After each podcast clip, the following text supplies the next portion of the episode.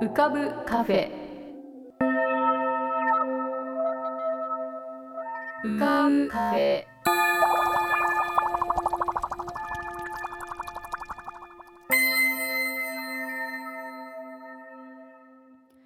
2021年2月26日。こんばんは。ようこそ浮かぶカフェシーズン3へ。カフェ店主の幸代です。浮かぶカフェでは月みたいにぽっかり面影みたいにぼんやり飛行船みたいにゆったりアイデアみたいにパーッといろんなものが浮かぶことになっております。少し浮かぶこともかなり浮かぶこともございます。地上では不自由なあなたもここでは自由です。重いもの硬いものは入り口で脱ぎ捨てて軽くなってお過ごしください。今日も浮かび上手なお客様の素敵な声をお届けします。ではごゆっくりお過ごしください。堀切克弘のパリ子育て俳句散歩。皆さんどうもこんにちは、えー、先週お伝えした通りフランスはただいま冬休みでございまして、えー、来週から通常の生活に戻る予定でございます。本当に最近あったかくて17度とか18度とかになってますからなんかもう4月とか5月ぐらいの感じですね。フランスっていうかパリ的にはね、えー、2月もそんなことをしている間にあとちょっとということになってしまいましたが本日はですね、えー、子供の学校の給食についてちょっとお話をしたいと思うんですけども皆さんねフランスの給食ってどんなイメージでしょうかね？僕が一番驚いたのは、毎日チーズが出るっていうことですね。これはなんかね、チーズ好きの僕としては非常に羨ましいですね。えー、こんなちっちゃい時から美味しいチーズ食べられるっていうのはフランスの方はね、あの当たり前なんでしょうけど、あの僕からするとすごく羨ましいですね。あと、いいなと思うのは、これは今のご時世なんでしょうけども、ベジタリアンメニューが週に1回あるっていうことですね。あのフランスはキリスト教文化なので、もともと文化的に金曜日にお魚を食べるっていうことはもちろんあるんですけど、まあ、それとは別に、まあ、最近のエコロジーブームに、えー、あやかってじゃない、あの乗っかって、なんだ、えー、エコロジーブームに従って ですね、えー、週1回ベジタリアンメニューがあります。今週のベジタリアンメニューは、オムレツとラタトゥイユ、そしてヨーグルトとコンポート。まあそんな感じのメニューなんですけども、お魚の日、ベジタリアンの日ということで、週3日はお肉が出る日ということになってますね。えー、今週は火曜日がブッフ・ブルギニオン。あとは、金曜日がアッシュパルマンティエっていう、なんていうかな、グラタンみたいなやつですね。あとは、木曜日が、なんだ、ソテルダウンドだから、七面鳥のこう焼いたお肉ということで、週3日お肉の日があります。でそれで言うとですね、今週月曜日のニュースなんですけども、今週からリヨンの、リヨンってフランスの第2の都市があるんですけどリヨンの給食がですね全部ベジタリアンメニューになったんですよでこれはあの政府は直ちに遺憾の意を表明したっていうのは要はお肉業者の人たちからはね何とかしてくれっていうクレームが来ますからその声を代弁したっていうことなんでしょうけども今のマクロン政権とリヨンのトップと結構仲が悪いらしいので、まあ、多少は政治的な思惑もどうやらあるようなんですがまあ一応表向きの理由としてはあの合理的な理由があってこれはパリもそうなんですけどあの今結構給食センターのお仕事が結構大変で、えー、この感染症対策として給食センターを閉じてくれっていう声があるぐらい、えー、いろんなねその労働組合からあの意見が出ているんですけども今ってやっぱりその子供によってはお肉食べない子供とかね宗教上の関係でとかっていろいろあるので結構カスタマイズされていて、えー、子供によって食べるものが違ったりするんですよね。そうするとその配膳も結構手間がかかるのでそれを簡素化するという名目で、えー、全て全部ベジタリアンメニューになったっていう話でした。まあ時代によって給食はねいろいろ変わりますけども皆さんもきっとそれぞれの世代で、えー、あるいはそれぞれの地域で、えー、給食の思い出があると思うんですけどやっぱりね僕は好きだったのは揚げパンですね。揚げパンのあの今から思えば砂糖すんごいまぶしてあって油も結構すごい吸ってると思うんですけどあのジャンキー感もうほとんどお菓子みたいな感じじゃないですか。あれはなんか罪悪感が多少ありながら好きでしたね。と地味に好きだったのはわかめご飯ですね僕はね。これ全国的なものなのか世代とかわかんないですけど本当にわかめがご飯に入ってるだけっていう。これはねなんか家じゃあんまり出なかったのでそういうスペシャル感もね、えー、家で出ないものが学校で美味しいとやっぱり給食好きになりますよね、えー、結構フランスの給食は美味しくないっていう 話なんですけど僕が子供の時の給食は今から思えばすごく美味しいものじゃなかったかもしれないけどまあでも結構食べてたと思います。そんな悪い思い出はね、えー、ありませんね、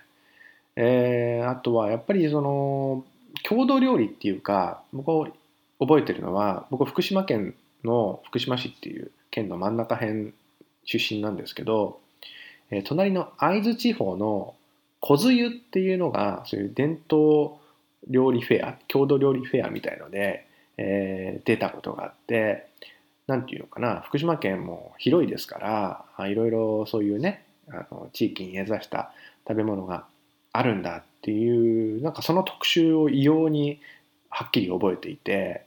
えー、なんかねそういう子供が食べ物を通して文化を学ぶっていう機会にもなるので、まあ、食育じゃないですけどそういう機会は非常に大事だなと思います。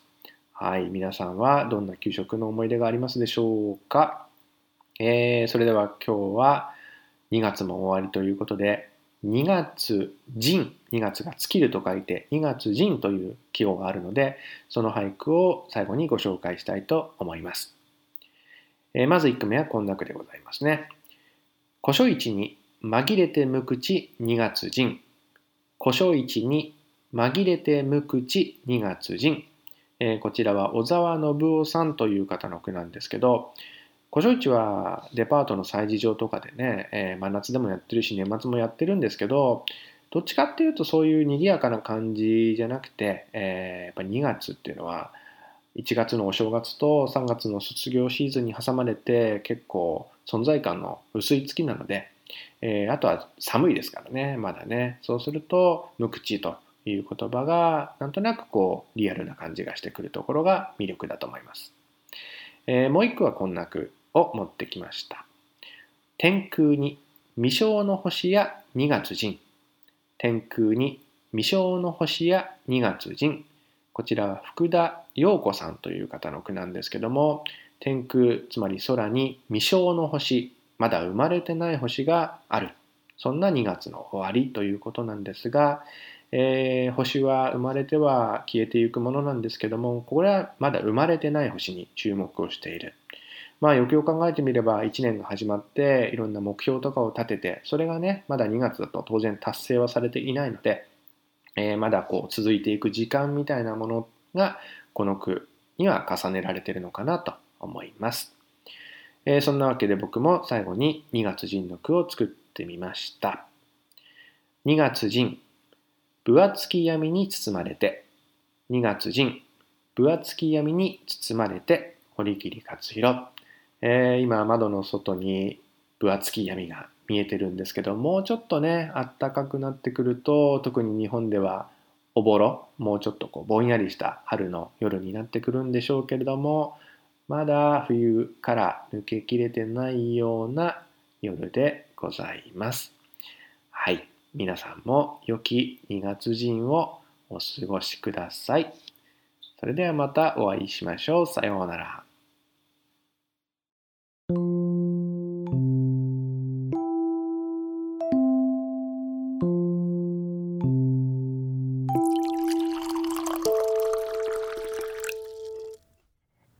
給食ということで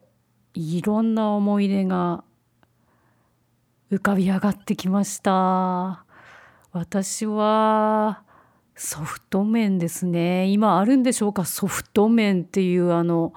なんかビニール袋みたいな中に入った蒸された謎の麺なんですけれどうどんでもないようなパスタでもないようなかなりアルデンテじゃない感じのあれでございます。ご存知でしょうか皆さん。あれをですね半分にビニール袋ごと割ってですね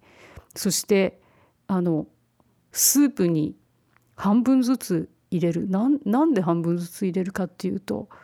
足りなくならないようにスープがみたいな。なんかそういうのをみんなでやってたようなことを思い出しました。あのねなんか美味しくない美味しさがたまりませんでしたね。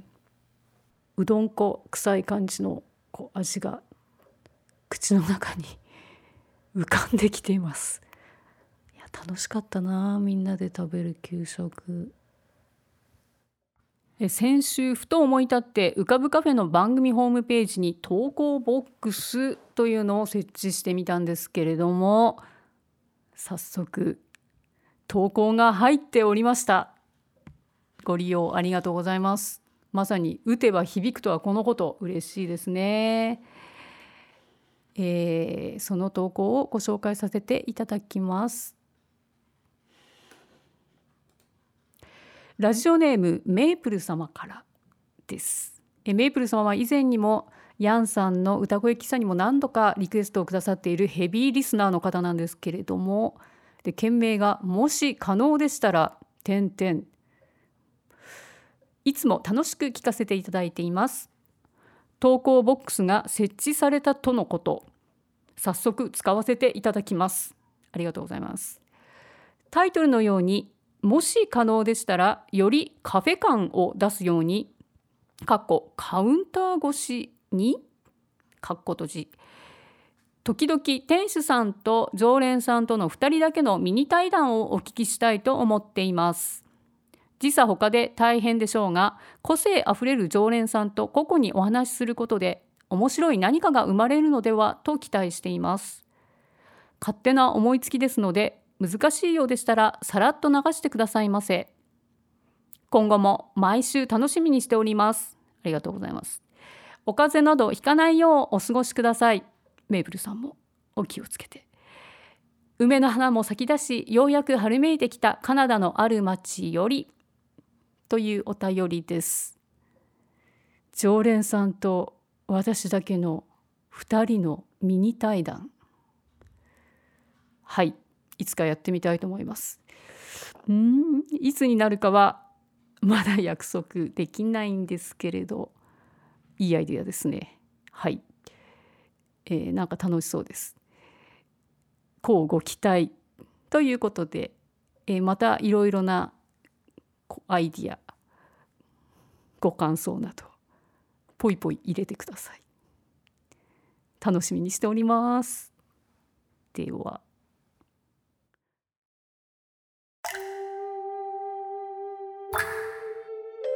桐竹門富こと富さんのぷかぷか温泉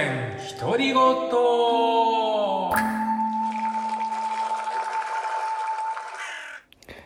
えー、皆さんお元気でお過ごしでしょうか？本日もぷかぷか温泉にご入湯いただきまして誠にお気にありがとうございます、えー、今ね大阪の自宅で、えー、声を録音しております。あのー、東京も寒かったんですけど、大阪に来てびっくりしたのは、大阪もね、めちゃくちゃ寒かったんで、うん、今ね、もう風もひけない状態なので、本当に、あの、びっくりしました、うん。今日もほとんどなんか暖房入れっぱなしの状態で、一日過ごしていたような日でした。はい。で、あのー、東京公演無事に終わって、えっ、ー、と、その後に京都でドームシアターで、あのー、仕事がありまして、ほんで、その後はあの巡業に続くんですけどロームシアターの仕事は実はあの去年の同じ時期にねあのする予定だったんですけど稽古までやって、えー、翌日の時に夜にメールが来て中止となりましたですから本当に1年経ってあのー、再開っていうかできることを本当にありがたいなって思っております。はい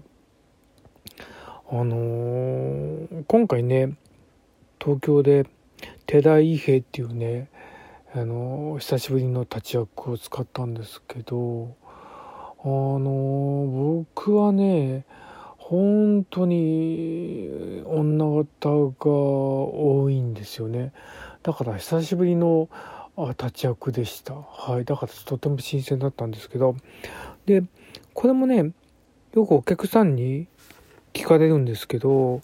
あのー、最初からね女方とか立ち役とか決まってるんですか？とか言われるんですけどあの実はね決まっておりませんはいあの、とりあえず、とりあえずじゃないわ。あの、どっちもね、基本的には使えなくちゃダメなんですよ。だから、立ち役もできなくちゃいけない。女方ができなくちゃいけない。でも、最終的には、あの、分かれることが多いです。うん。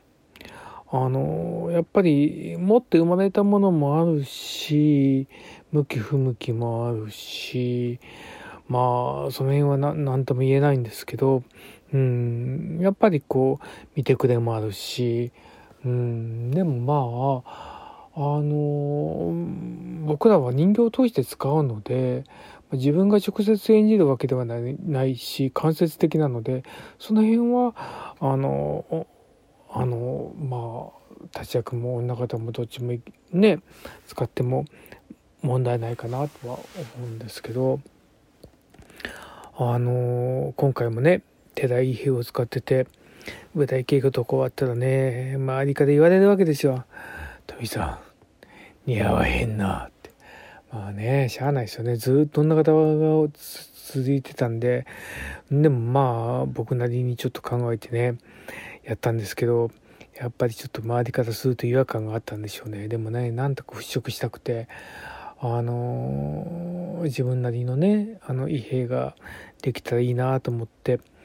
でもやっぱりあの毎日ねこう舞台に立つとあのなんか自分なりのものがこうだんだんだんだん出来上がってくるんですよね。うん、最初はこう手探りだった状態が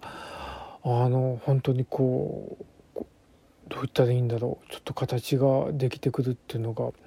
うん、あの不思議な体験でした。であの立ち上げというととても思い出すのはねまあ今だとね絶対つかないと思うんですけどもう本当にね10年ぐらい前かな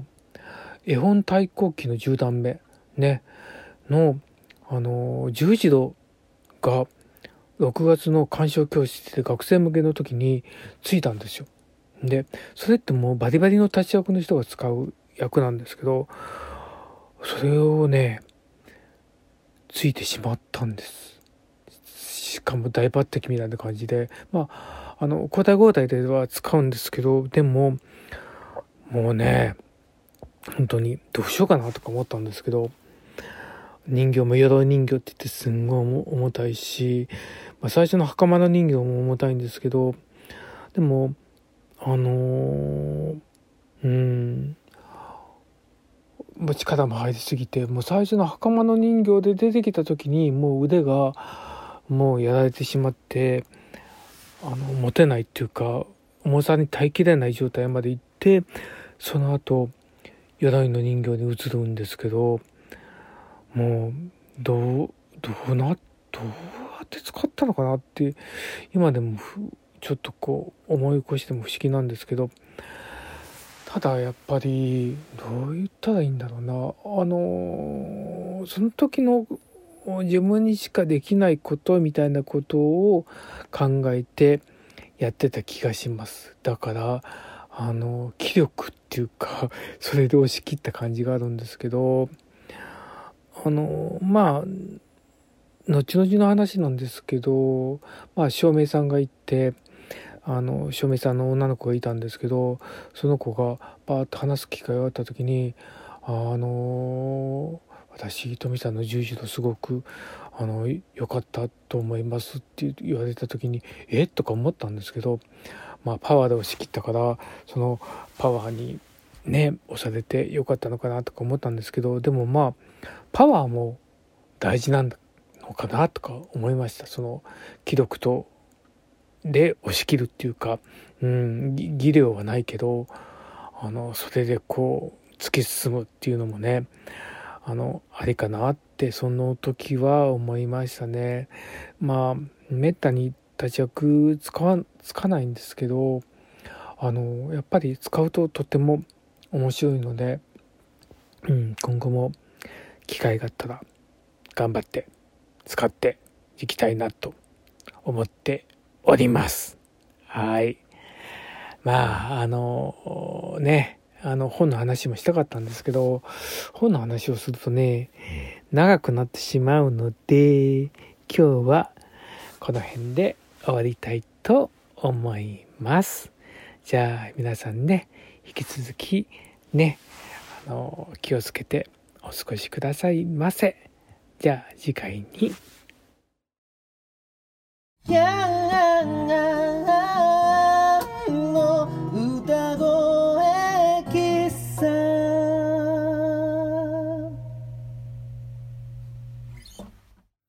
えー、皆様ご機嫌いかがでしょうか？長谷川徹でございます。ヤンでございます。ねえ。今日は早速、ちょっとリクエストメールをですね、読ませていただきたいと思いますよ。はい。まず一つ目はですね、前回もリクエストをくださってた、コロミちゃんですね。コロミちゃんは2つリクエストをくれていたので、そのもう一つの方を読ませていただきたいと思います。えー、2、お題、木木みたいに大きく強くでも優しくて温めてくれるような曲を作ってください木って大きくって優しくて好きなんですよね下に立つと包んでくれるみたいで安心するんですそれに生きるのにも欠かせないですしねということでですねはい前回はあの雨みたいに冷たい曲をということでねあのこの道は非常に自然の好きなあ女の子なんですね。えー、ありがとうございます。で、今日はもう一つリクエスト読ませていただきたいと思いますよ。えー、読みます。ラジオネーム、油屋です。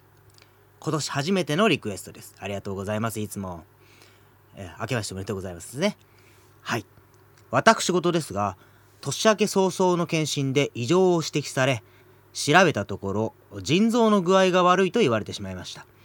原因ははっきりしないのですが、日頃の食生活が悪かったようで毎日調味料や食べ物を測りながら食事を作っています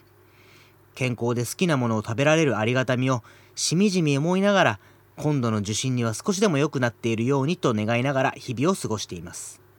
そこで今回のお題は春。冬から春になると花が咲き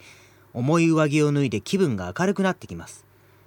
何をしているわけではないのですが昨日より今日そして明日と良くなっていく気分です。そんな気持ちを春に託して歌で表現していただけると大変嬉しいです。元気になった暁にはまたお礼にリクエストいたします。何卒よろしくお願いいたします。ということでですね、えー、今日2つのリクエストを読んだのはですね、えー、片方のお題が木でですね、もう片方のお題が春ということで、これは結構なんというか僕の中ですごくつながってるというかすごく近しいものがあるなということで今日はこの2つのリクエストを合わせて1曲作らせていただきました。はい。あのー、まあね、普段リクエストがそんなにたくさんね、あるわけじゃないんで、小分けした方がいいんじゃないかという、ね、お叱りもあるかと思いますけども、今日はちょっと一緒に、春と木と2つを合わせた曲で、えー、油屋さんにもえー、コロミちゃんにもつながる一つの曲というのを作ってみたいなと思ったのでやらせていただきました。それではあ春と木でお聴きくださいませ。この葉キラキラ空なでる伸ばしてく知らぬふりして声を待ってる。日踊り大きなランドセル街が生まれる。その前のずっと前土を旅してそこを選んで何度も何度も夜を通り過ぎすくりすくり丸の数一つ一つ近道もしないでいる。ただそれだけを。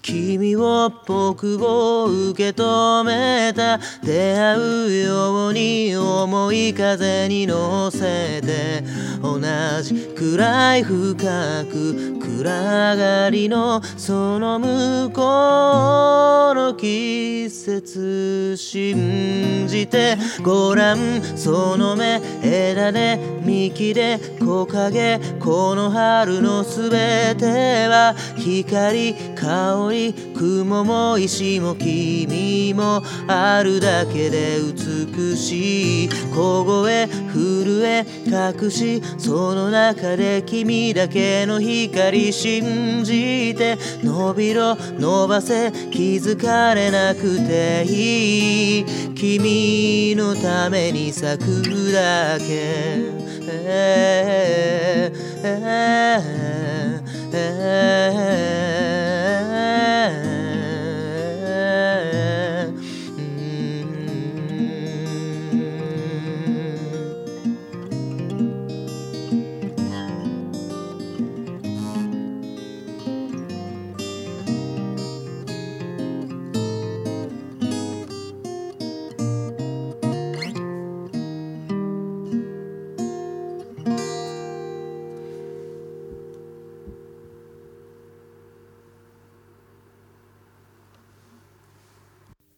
はい、ありがとうございました。えっと、そうですね。あのーまずその木っていうものの存在感というか、ただそこにいるっていうことだけで十分素晴らしいっていう感じを持ちつつも、実は、その、何にもしてないようで、実はこう、少しずつ少しずつこう、あのー力、栄養を蓄えて変わらないようで実はずっとずっと伸び続けてこう小さな小さな努力を積み重ねてそこに立ち続けてるっていう部分もあると思ってでそうですね。あ、まあ、とにかく油屋さんはですねとのぜひ元気になって戻ってきてまたリクエストをしていただきたいなと思うんですけれどもあのまずその人はそのものは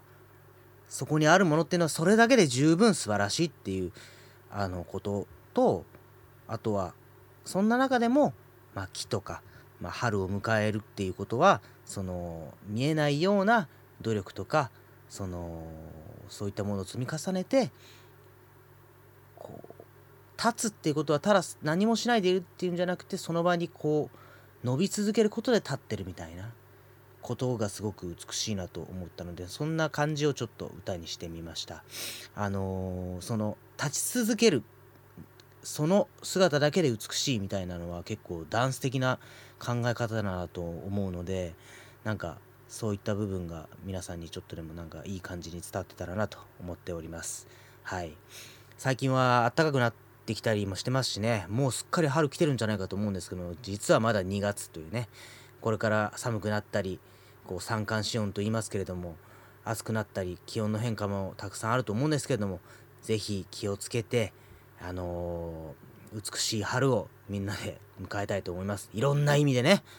いろんな春がありますよ今は。はい。いろんな春をみんなで元気に迎えましょう。はい。えー、ころみちゃん油屋さんありがとうございました。はい。